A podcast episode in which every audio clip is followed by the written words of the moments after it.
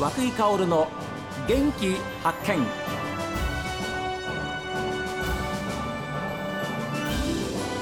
おはようございます。和久井薫です。和久井薫の元気発見。一日の始まりは私が発見した北海道の元気な人と出会っていただきます。 STV ラジオは昨日12月15日開局から60年を迎えました。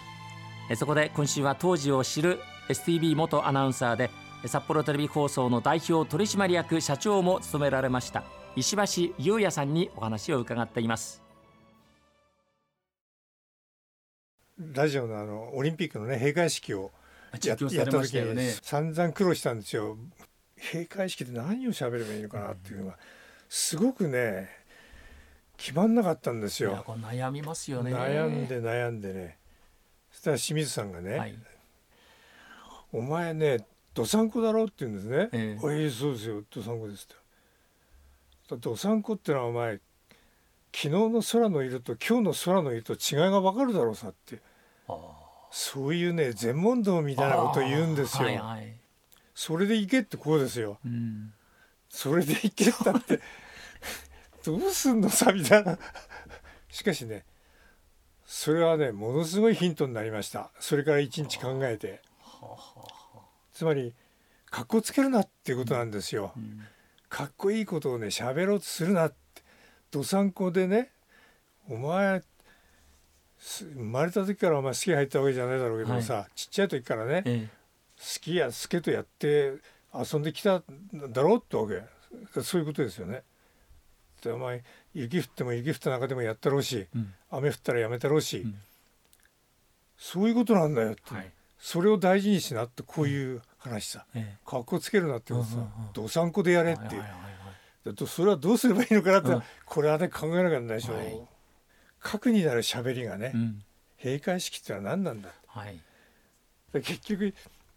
行き着いたのはそこと直接関係ないんですけども、みんな晴れやかな顔して負けた国も勝った国も開放感でいっぱいで来るわけですよ、だからそういう笑顔があって、そこで何を一体喋り合ってんだったら、いやお互いによく頑張ったな、また次のオリンピックで会おう、4年後会おう、と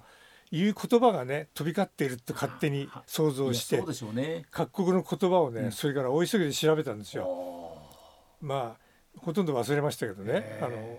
ドイツ語はなんだっけアウフビーダーゼーンとかってまた会いましょうってあるんですよ。See you again とかそんな英語はありますけどそういうの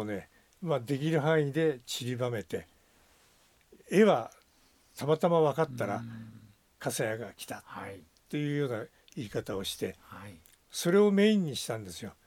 あとはもう何喋ったか忘れましたけど、ただ色彩感だけは忘れないで喋ろうと思って、そして一番最後の選手がいなくなって真っ白いリンクが残った時に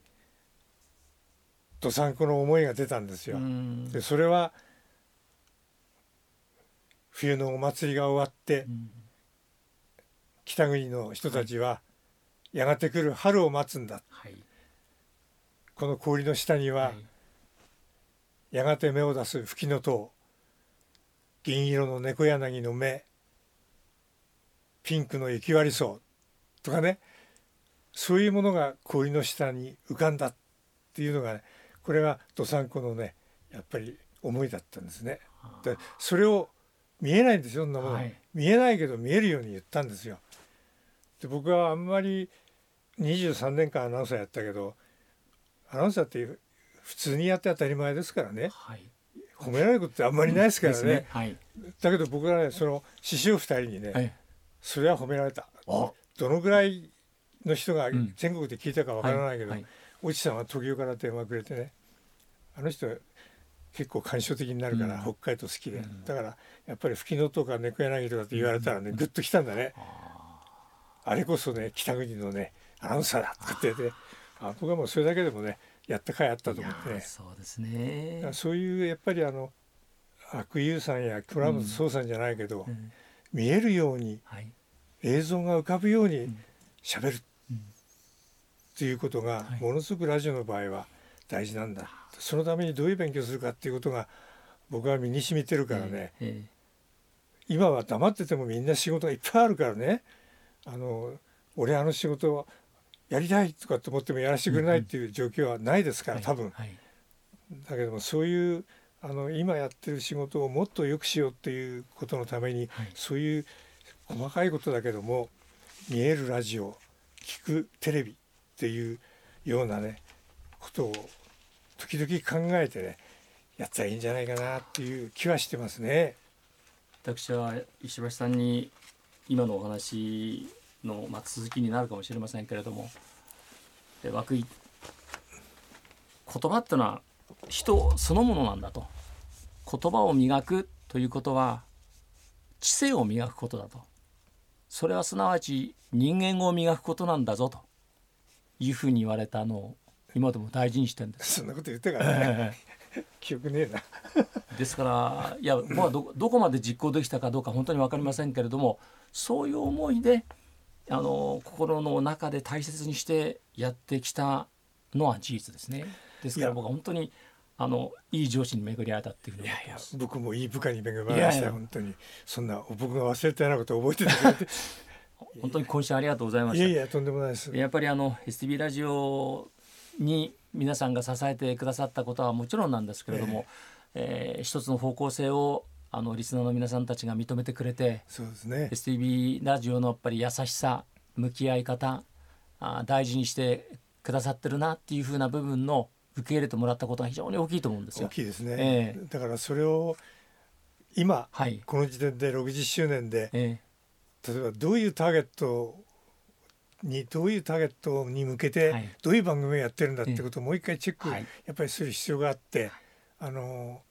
僕らの時代はヤングでとかっていろんなターゲットを絞った番組を作り合ってそれが続いたんで、それを支えてくれる人たちが今60歳とか70歳じゃないかという気がしてるんですけど、そうするとやっぱりインターネットとかなんとかで全然媒体の変わっちゃった今ね、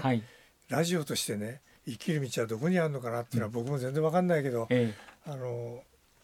絶対生きる道はあると思うんですね。それはね考えてほしいな。考えてると思うけど、これ